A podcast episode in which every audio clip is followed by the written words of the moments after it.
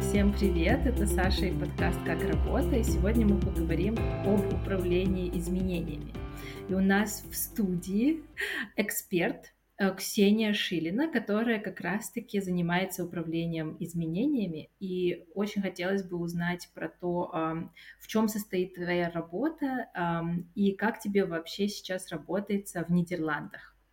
Привет, привет! Э, Саша, и всем слушателям. Спасибо, во-первых, спасибо, что пригласила меня на свой подкаст. Во-первых, я всегда рада э, поддержать такие инициативы своих э, друзей. И, во-вторых, для меня самой лично это просто первый такой формат именно аудиоподкаста. Я, в общем, рада очень, что со мной такое случилось в первый раз. Расскажу сейчас буквально в нескольких словах, как я докатилась до жизни такой. Э, как я вообще пришла в сферу управления изменениями, да, и как я оказалась в Нидерландах. Два таких больших вопроса было от тебя. Не буду утомлять своей длинной автобиографией, но у нас с тобой, в принципе, общий бэкграунд, да, то есть я тоже из Казахстана, а, из а, города Тарас. Я после э, окончания школы переехала в Алмату, там отучилась, как и многие наши ребята из провинциальных городов. Ну и, в общем, у меня было несколько компаний, но именно в Казахстане я бы хотела остановиться на двух своих эм, работодателях, потому что они дали мне такой очень э, хороший старт, а, в принципе, для того, э, где я сейчас. Одна из этих компаний – это компания Kissel. А, на тот момент эта компания была частью э, шведского телекоммуникационного холдинга Telia А вторая компания – это ее прямой конкурент, компания Beeline а, которая тоже является частью иностранного холдинга с штаб-квартирой в Амстердаме, телекоммуникационного холдинга.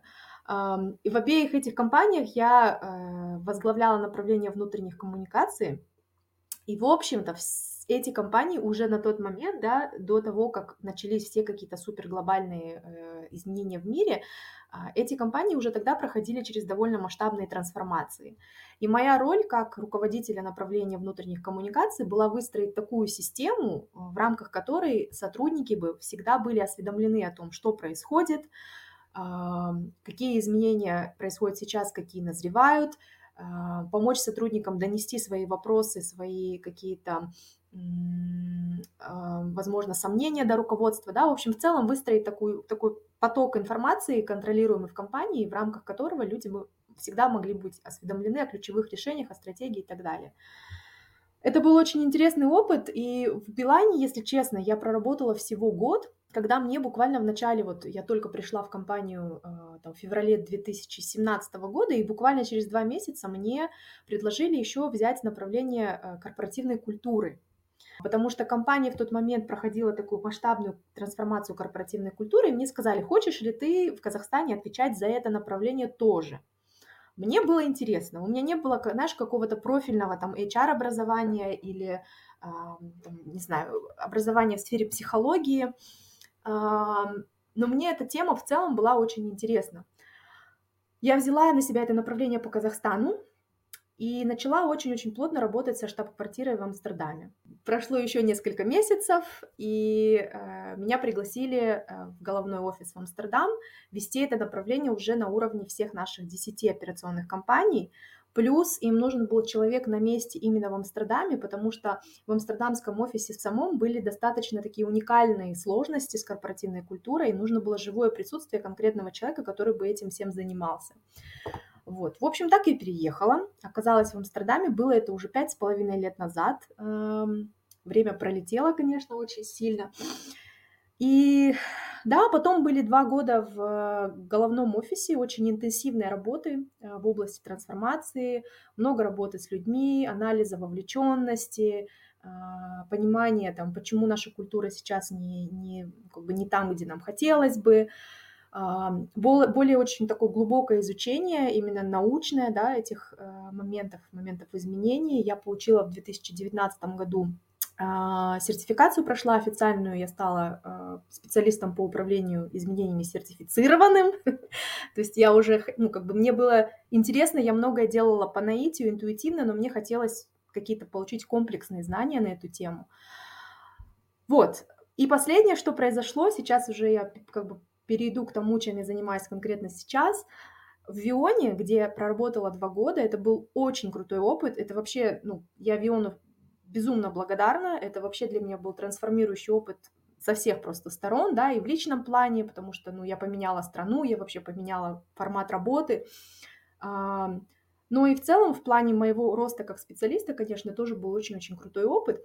Но это была программа, то есть программа э, трансформации корпоративной культуры подразумевала, что когда-то она закончится, как, как и любая программа. Я это понимала, поэтому э, я начала, начала искать другую работу после двух лет, э, потому что у меня уже было желание остаться в Нидерландах.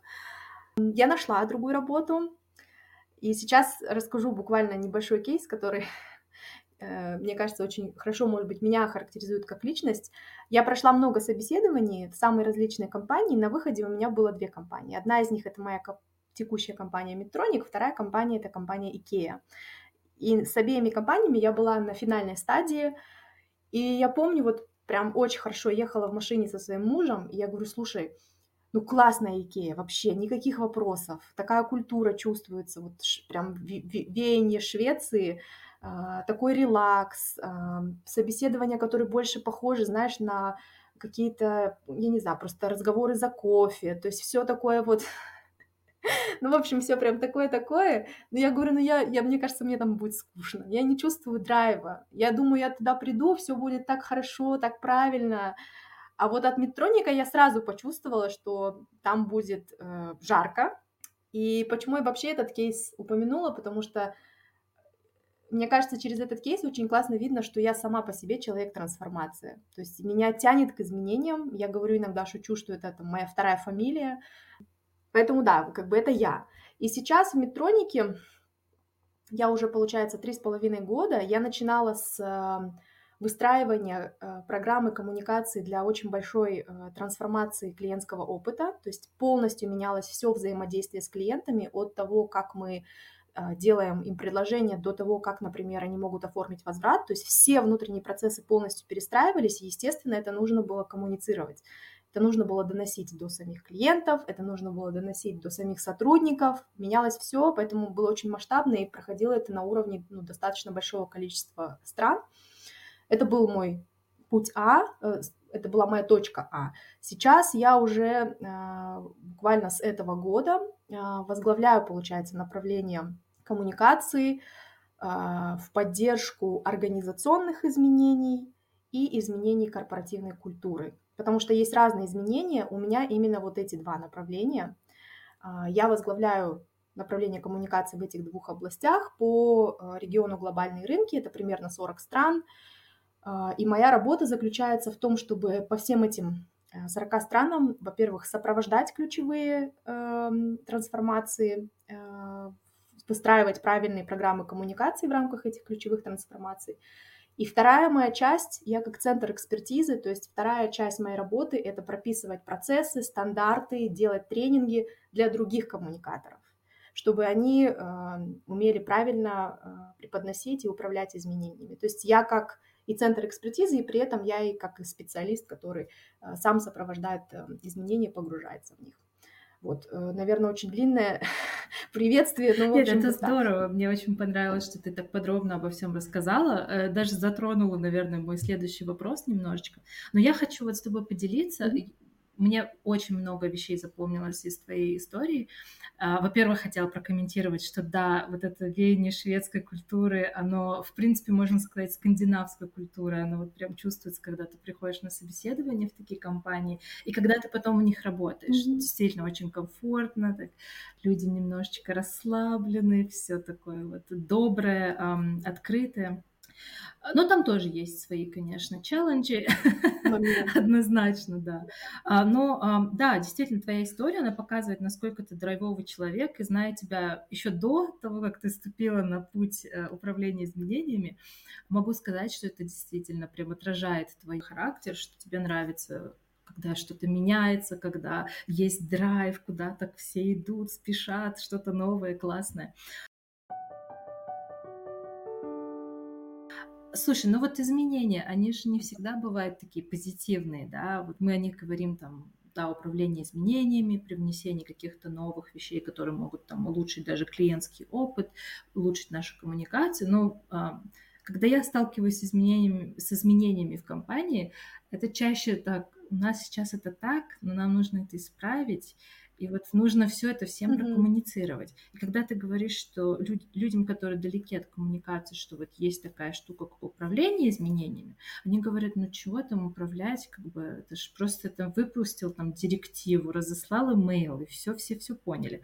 А вот расскажи немножко подробнее, вот в чем это выражается? Именно управление изменениями, может быть, в каких-то инструментах, которые ты используешь, когда вы внедряете новую корпоратив, ну или там адаптируете корпоративную культуру, внедряете в нее новые элементы, адаптируете новые технологии. Вот есть какие-то примеры, чтобы люди поняли, что это не просто там ты сделала тренинг или отправила имейл, и все все поняли, все пошли делать и изменили свое поведение. Да, очень хороший вопрос. Я понимаю, о чем ты. Когда ты говоришь, я занимаюсь управлением изменениями, мне кажется, 90% э, людей, да, по другую сторону не понимают вообще, о чем речь, и это нормально. Ну, то есть э, без каких-либо вообще вопросов. Я дам, наверное, может быть, более какие-то конкретные примеры, да, для того, чтобы, может быть, люди понимали. Во-первых, то, что я хочу сказать, управление изменениями как дисциплина – это не что-то абсолютно инновационно-революционное новое.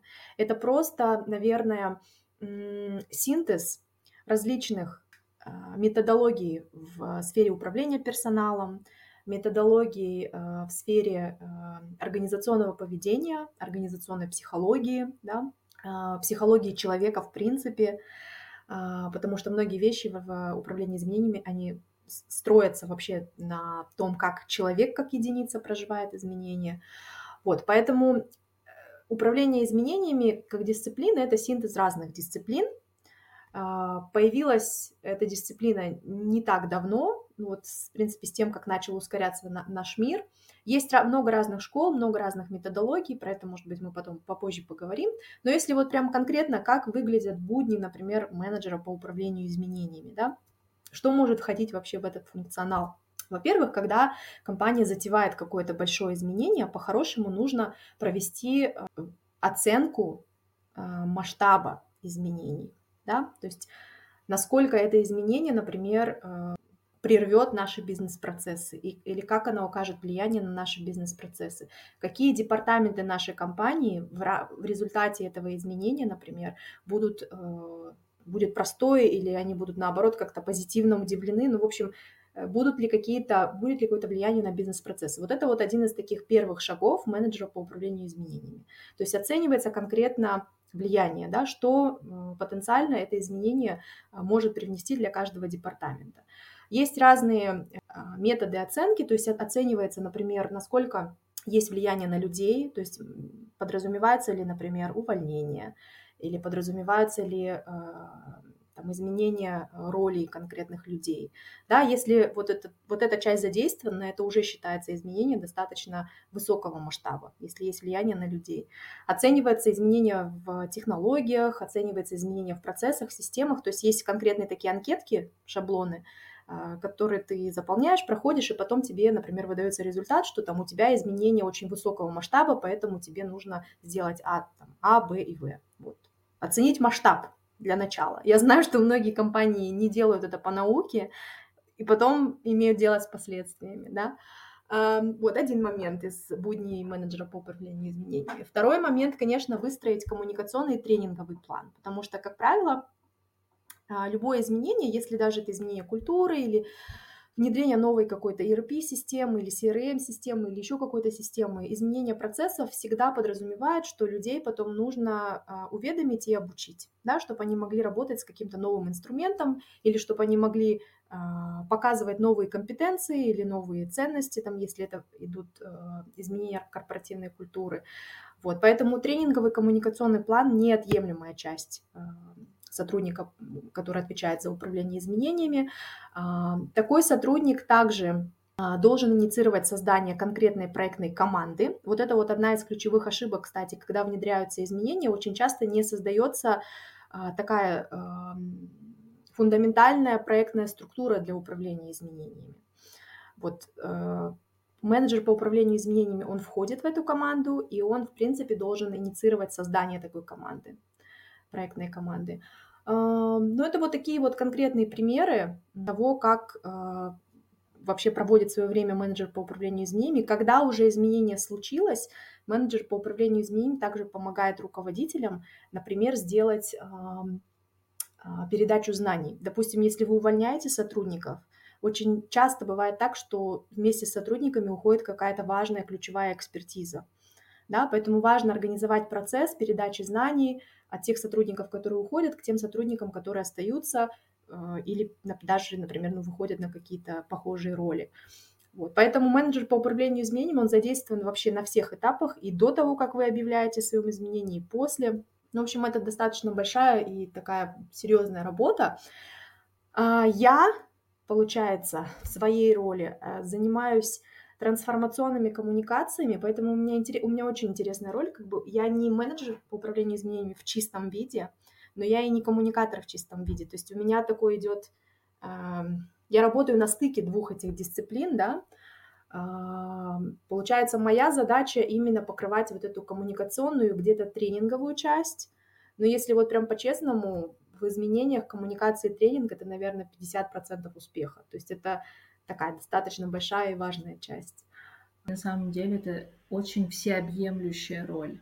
Особенно сейчас я вот недавно читала исслед... ну, не исследование, а, скажем, статью uh, из Harvard Business Review про то, как сейчас мы все живем в таком, um, скажем, постоянном, uh, таком устойчивом изменении. То есть если раньше эти изменения были какие-то такие частями, там где-то что-то произошло, мы слились, мы разошлись, там как компания, не знаю, у нас были там увольнения, потому что косты, косты надо было резать, или мы приняли кучу, набрали кучу персонала, потому что у нас расширялся бизнес, то сейчас ты просто постоянно вот в этом изменении в связи с тем, что была пандемия, изменился формат работы, изменилось то, как мы вообще к ней относимся, и а, люди живут в постоянном каком-то, ну не то что стрессе, но они видят эти изменения, которые случаются с ними там постоянно и, может быть, до сих пор не прекращаются. А вот скажи, э, какие для тебя, может быть, есть такие большие тренды, которые вот сейчас можно видеть, э, которые связаны с изменениями именно вот в корпоративной культуре или связаны с изменениями в восприятии работников, то, как они относятся к изменениям. Мне кажется, вот то, что ты озвучила, ты очень классно привела пример, потому что это вообще самый ключевой тренд. Я тоже была недавно на вебинаре, и ну, вообще речь там шла, конечно, про английскую аудиторию, но в целом авторы этого исследования, они сказали, что э, можно экстраполировать это на весь мир. Они сказали, что по сравнению там, с тремя э, годами назад сейчас э, сотрудники примерно проживают 10 изменений в год на работе.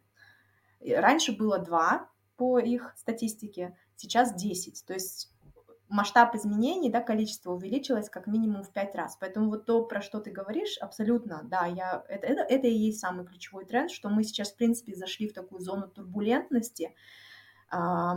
И, к сожалению, нужно быть готовым, что это не прекратится. То есть у нас идет такая глобальная, в принципе, перестройка да, экономического пространства, там, цепочек поставок э, и так далее. То есть это с нами еще надолго. Для людей это стрессово. Э, есть определенный тип личности, такие как я, ты сама сказала, что ты знаешь, что я всегда такой была, да, которые э, в целом как бы адреналиновый тип личности, им очень нравится э, этот процесс. Но даже такие люди, имеют тенденцию все равно уставать, потому что если мы посмотрим, например, на кривую изменений личную, ну, то есть как люди проходят через изменения, я думаю, все, наверное, знают, да, вот эту э, фигуру, то все равно после того, как ты там пройдешь через гнев, отрицание, депрессию и так далее, ты все равно выходишь потом на э, позитив, где ты ищешь новые возможности, где ты э, уже, ну, у тебя появляется больше оптимизма, да, э, принять что-то новое. Но мы сейчас, получается, нам не дают как бы, ну, нет возможности выйти на, на вот этот позитив, потому что мы только там начали проходить гнев, отрицание, депрессию, мы проваливаемся опять в новую, потому что еще какое-то изменение происходит. То есть, конечно, для нервной системы даже адреналинового типа личности это очень нездорово. Но это реальность. Пока это реальность с нами, это один из самых ключевых трендов. Второй ключевой тренд, что рынок, мне кажется, наконец-то начал на это реагировать должным образом. И поэтому сейчас а, я, например, вижу, что вакансий в сфере управления изменениями стало намного больше. То есть намного больше компаний стали уделять внимание тому, что нужны change менеджеры, да, их начали нанимать. Это эти тренды начали проникать в том числе и на рынок СНГ. Если мы посмотрим, например, на Казахстан, у нас тоже э, сейчас развивается направление управления изменениями, есть сертификационные программы специальные для этого. Это буквально появилось последние, наверное, пару лет. И если говорить конкретно, например, про мою профессию, сейчас, буквально последние пару лет, все э, авторитетные ключевые трендсеттеры в области внутренних коммуникаций начинают говорить о том, что а, управление изменениями – это одна из ключевых компетенций внутренних коммуникаторов, и внутренние коммуникаторы начинают эту компетенцию развивать, там брать какие-то тренинги, то есть рынок начал понимать, что это нужно. Потом, опять-таки, эти well-being программы, а, которые компании вводят, это же тоже все про этот, для того, чтобы людям помочь все вот эти эмоциональные какие-то стрессовые ситуации проживать лучше, да, то есть компании начали ну, при, признавать реальность, можно так сказать. Я думаю, честно, что change management с нами надолго. Это станет такой гигиеной, в принципе, любой компании. Ну, потому что просто, опять-таки, в связи с тем, в каком мире мы сейчас живем, вот, поэтому я думаю, да, вот это, наверное, основные тренды. В принципе, это же глобальный тренд, да, все, все проходят через изменения. Но я вот знаю по собственному опыту, что люди могут по-разному относиться к изменениям. Ну, то есть есть, допустим, вот э, тоже работая в, в команде, в которой есть представители, ну, очень большого количества стран, ты видишь, что люди могут относиться к информации по-разному. И это, в принципе, нормально, потому что каждый воспринимает э, информацию, наверное, так, как он к этому привык. И некоторые, допустим, сразу говорят, чем они недовольны, и сразу тебе шлют там, скажем так, в ответку а, все, что они думают о том, что ты присылаешь им и, и, и о чем ты их уведомляешь. Кто-то просто читает, и, ну да, что мы с этим можем сделать, и просто как бы может смириться, да.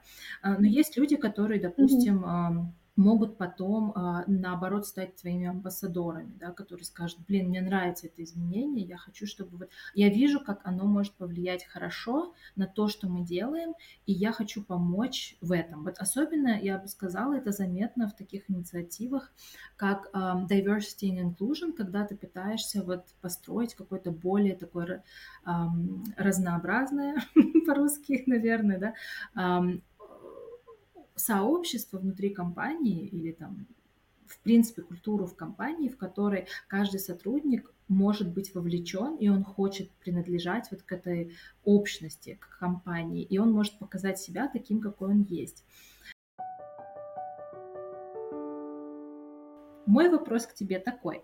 Замечала ли ты, э, что изменения и вот сама как бы философская сам философский подход к изменениям может быть разным в разных культурах? Или все-таки это больше уже что-то глобально корпоративное и, в принципе, подход ко всем одинаковый? Или есть какие-то вот отличия к тому, как ты коммуницируешь или там внедряешь, допустим, изменения в одной части света, а в другой вот чуть-чуть другой используют подход? Да, это классный вопрос. У нас с тобой, получается, у обеих опыт э, работы в таких мультикультурных командах, да? Я скажу, что однозначно, конечно, культура имеет значение. Вообще много э, достаточно консалтинговых компаний и различных HR-экспертов пытались анализировать фейлы трансформации. Самое масштабное исследование делала компания McKinsey. Они по-моему, в 2018 году объявили эти результаты, сказали, что 70% трансформации оканчивается неудачей, и потом они э, там выдали список самых таких э, ну, частых причин, почему это происходит, да. И вот если прям по-честному, то там нет никаких вообще э, ничего нового, то есть такого вот, что, блин, ребята, ну там, да, конечно, вот про, я бы тоже про это не подумал. То есть там такие банальные абсолютно причины, там, что была, не была создана проектная команда, или не была написана хорошая, вовлекающая, а, вдохновляющая история изменений, да, которую можно было сотрудникам прокоммуницировать.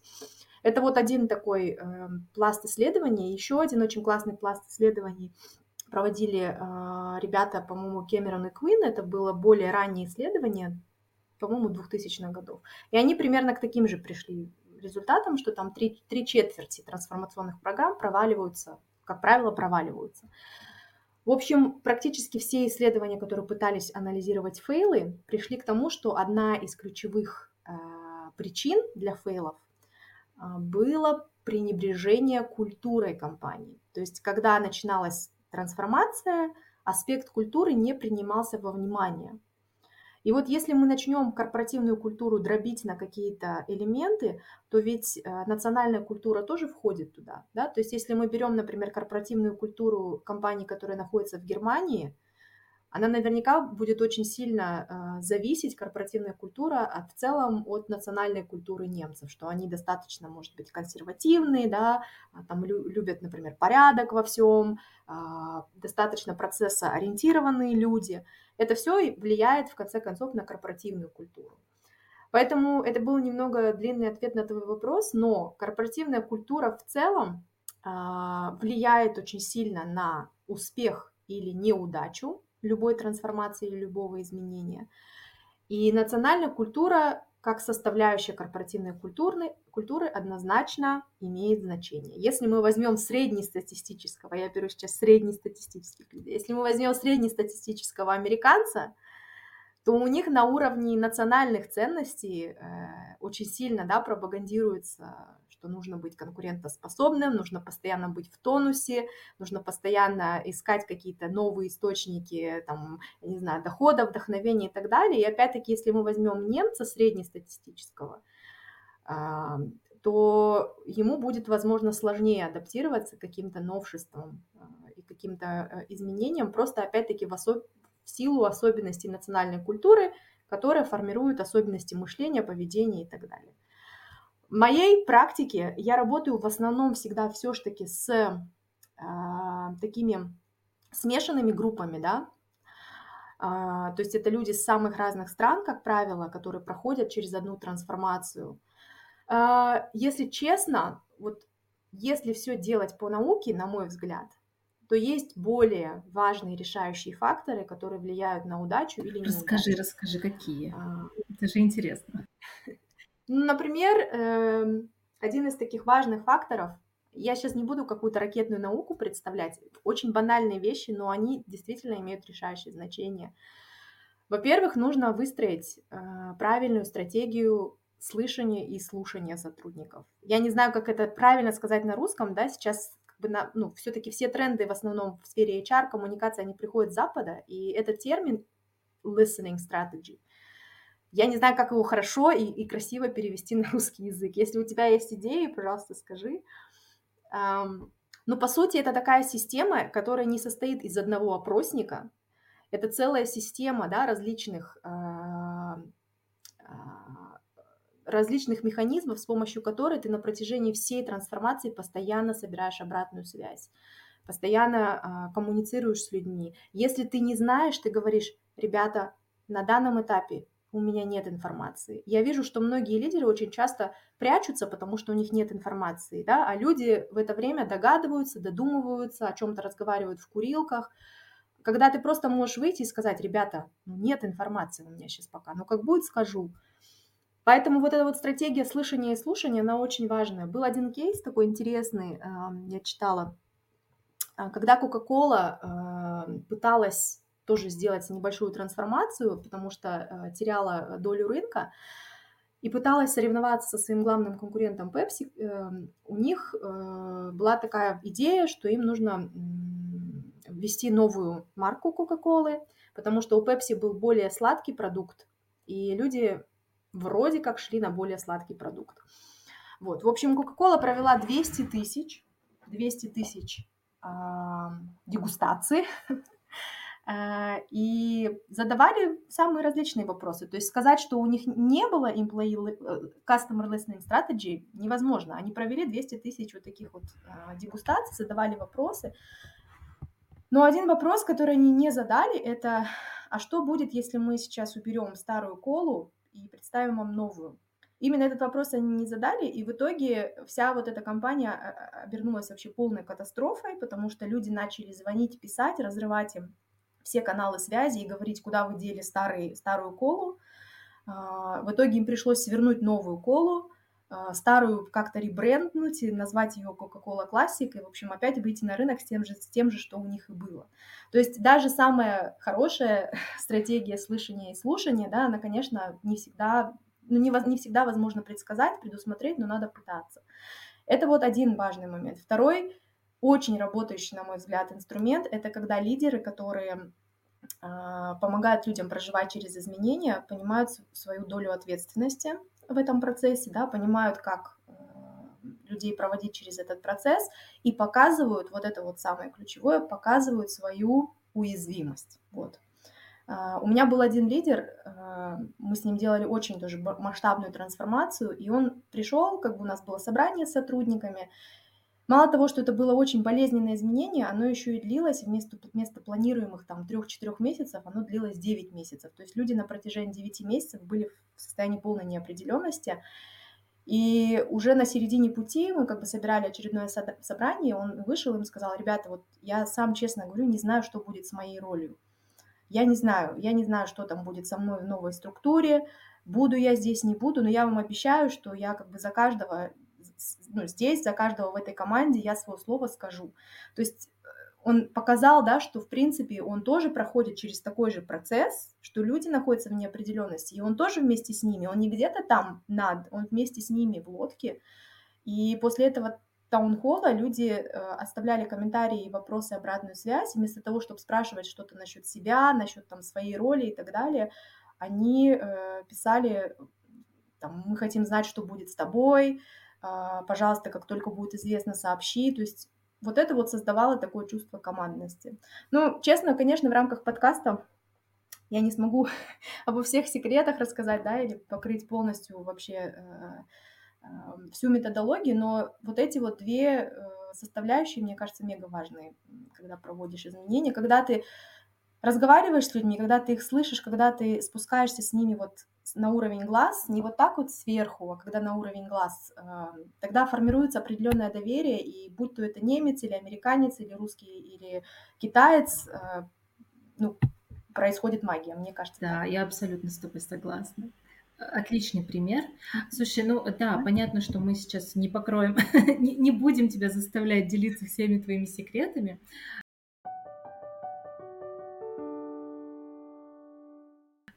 Но хотелось бы у тебя узнать. Мы говорили о том, как компании проводят изменения, но у меня вопрос, а вот как нам быть более открытыми к изменениям? Есть ли какой-то здесь секрет? Вот что сотрудникам, скажем, можно сделать, чтобы как-то себя подготовить к вот этому вечному процессу изменений? Да, блин, это очень хороший вопрос и очень животрепещущий на самом деле. Я думала над этим вопросом, потому что, ну, как бы я говорила, что я сама человек трансформации, да, пыталась понять, что мне, например, лично помогает. Мне кажется, в первую очередь, эм, конечно, это осознанность. То есть, когда ты, а, во-первых, понимаешь, как человек проходит через, через изменения, а, и понимаешь, что всегда за там, стадией депрессии все равно, скорее всего, наступит стадия оптимизма, вовлеченности и так далее. Вот, поэтому кто не знаком с кривой изменений, мне кажется, это просто must read, да, такая базовая, опять-таки, гигиеническая вещь э, для того времени и того мира, в котором мы живем, с учетом всех экономических, геополитических и так далее событий. Вот, поэтому, мне кажется, понимание своего состояния, стадии своего состояния, это очень помогает. Это первое. Второе, очень банальная вещь, опять-таки такой, может быть, детский какой-то пример, но у меня один из моих самых крутых менеджеров всегда мне говорил, что а, он замечал, что я такой... Это очень интересно, потому что в одних моментах я, может быть, человек трансформации, а в других я очень консервативная и всегда делаю одно и то же. И он говорит, почему ты постоянно ездишь на метро? У тебя столько возможностей добраться до работы, как бы сегодня сядь на трамвай, там, завтра пойди пешком, послезавтра доедь на велике, потому что для мозга это, ну, это что-то новое, это выстраивание каких-то новых нейронных связей, ты таким образом прокачиваешь вот эту вот мышцу. Поэтому я не призываю всех сразу разом выйти из зоны комфорта и делать какие-то радикальные перемены, но вот просто на уровне такой банальной своей жизни, да, каких-то рутинных операций, которые вы делаете, сделайте сегодня что-то по-другому. А, потому что, опять-таки, это готовит ваш мозг, вашу нервную систему к тому, чтобы лучше воспринимать изменения, когда они настоящие изменения, когда они случатся. Вот. Еще один, конечно, совет, мне кажется, я всегда так делаю, мне это очень помогает, а, всегда искать а, группы поддержки. И когда, например, изменения происходят на работе, я крайне не рекомендую искать эти группы поддержки от людей, которые находятся в таком отрицании, в гневе или в депрессии, потому что вы однозначно, ну, вас, вас это затянет, а, вместе сидеть, э, горевать, там, ныть и так далее, не очень благодарное занятие. Конечно, во всех компаниях изменения происходят по-разному. Где-то это делается хорошо, красиво, грамотно, по-научному, да, где-то это, может быть, происходит менее хорошо. Но все равно, я думаю, если изменения происходят на уровне компании, пытаться искать ответы все-таки в первую очередь от своего руководителя. Если руководитель даже не может что-то сообщить, он, по крайней мере, должен честно сказать, что пока у него там нет информации, он не может сказать еще что-то. Вовлекаться в сообщества, которые сплетничают, собирают информацию и выстраивают теории заговора, последнее, мне кажется, последнее дело. Вот, лучше держаться тех сообществ, которые реально могут принести какую-то вам пользу, дать какую-то полезную информацию. А, да, я думаю, нужно держаться своих, вот. Ну и я не знаю, это уже, конечно, на выбор каждого, но мне всегда помогает тоже. У меня есть ментор. А, мне очень помогает, например, общение с моим ментором, потому что а, я не знаю, отношение ментор-менти это все равно определенная иерархия, да, то есть ты ощущаешь, что все равно человек немного, может быть, выше как-то тебя по, по опыту, по статусу, и ты прислушиваешься, тебя это успокаивает. Поэтому ну, для меня вот лично это один из таких очень работающих инструментов. Отличные инструменты. Я могу согласиться со всем, что ты сказала. Все проходило на практике. Это, это действительно очень-очень полезно. Вот что Спасибо. тебя вдохновляет? Есть какие-то ресурсы, книги, видео, не знаю, подкасты, которые ты слушаешь, чтобы узнать больше об изменениях и о том, как с ними жить, как ими управлять? Угу. Я, наверное, расскажу про пару-тройку книг, а, потому что я люблю очень а, книги именно в таком традиционном там бумажном виде. А, вот это, это, это та вещь, в которой я очень консервативна. А, сейчас я скажу. Одна книга есть на русском языке, на английском она называется Build to Last, а на русском она называется Построенный навечно. Это а, два автора Коллинз и Парас, они достаточно известные.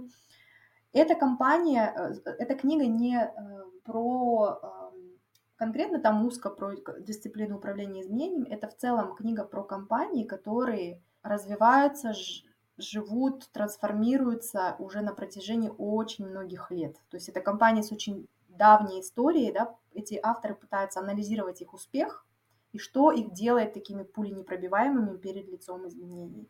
Очень интересная книжка. Там, например, анализируется такая компания, как 3M. Э, Я не знаю, слышала ты или нет, но это очень хороший пример именно таких компаний, которые просто непоколебимы. Эта компания, они, если я не ошибаюсь, авторы скотча, то есть они произвели первый скотч и вот эти вот стикеры желтенькие. Вот, поэтому Коллинс и Парас, построенный на вечно, или Build to Last. А, второе это... А, так, второе это книга Culture Renovation, автор Кевин Оукс. Это конкретно про трансформацию корпоративной культуры. Это такая книжка пособие. А, есть много разных моделей по трансформации корпкультуры, но эта модель достаточно хорошая, такая жизнеспособная, и автор, в принципе, пишет очень интересные, очень интересные кейсы, а, в основном из мира Америки, Силиконовой долины. И последнее, если вот прям после этого подкаста человек хочет, я не знаю, вообще вдохновился, хочет идти в направление управления изменениями, то есть такая книга, а, которая называется The Effective Change Manager's Handbook – можно ее почитать, там даются все инструменты, все методологии, все вот эти опросники, которым пользуется Change Manager. Это та книга, которую я, например, изучала, когда я проходила а, свою сертификацию по управлению изменениями. Вот, вот такие, наверное, было, были бы мои топ-3 нашего хит-парада. Спасибо, спасибо. Мне кажется, кто-то этот кто-то, кто захочет уйти в управление изменениями, это я. Потому что твои истории и ответы меня очень вдохновили. Мне кажется, это прям очень крутое направление, в котором сейчас можно открыть очень много нового. По крайней мере, э, понять, как можно улучшить наше отношение к изменениям и как можно э, сделать жизнь людей, которые проходят через эти изменения, проще и, и как-то им помочь вот пройти через все, что их ждет еще на пути.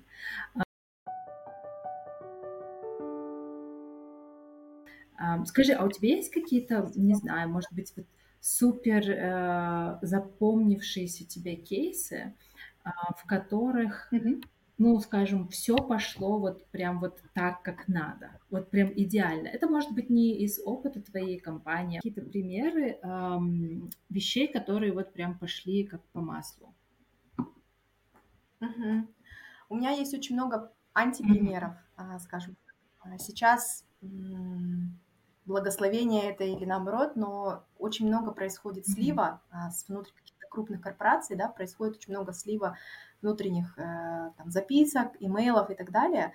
И с одной стороны это ну, плохо, с другой стороны, например, для меня, как для человека, который занимается управлением изменениями, внутренними коммуникациями, это классный кейс-стадии. А, в основном то, что я вижу, те сливы, которые я вижу, они все являются антипримерами. А, то есть там вообще ну, коммуникация про изменения выстроена очень неправильно.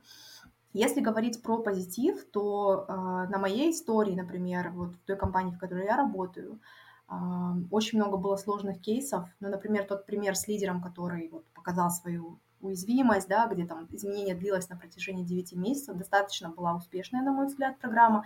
Не могу удаваться в подробности, потому что это конфиденциальные вещи. Если говорить про какие-то известные а, примеры там за пределами, например, той компании, в которой я работаю, ну, например, компания T-Mobile, американская компания, у них были очень сложные времена, когда они э, проигрывали, теряли долю рынка и так далее.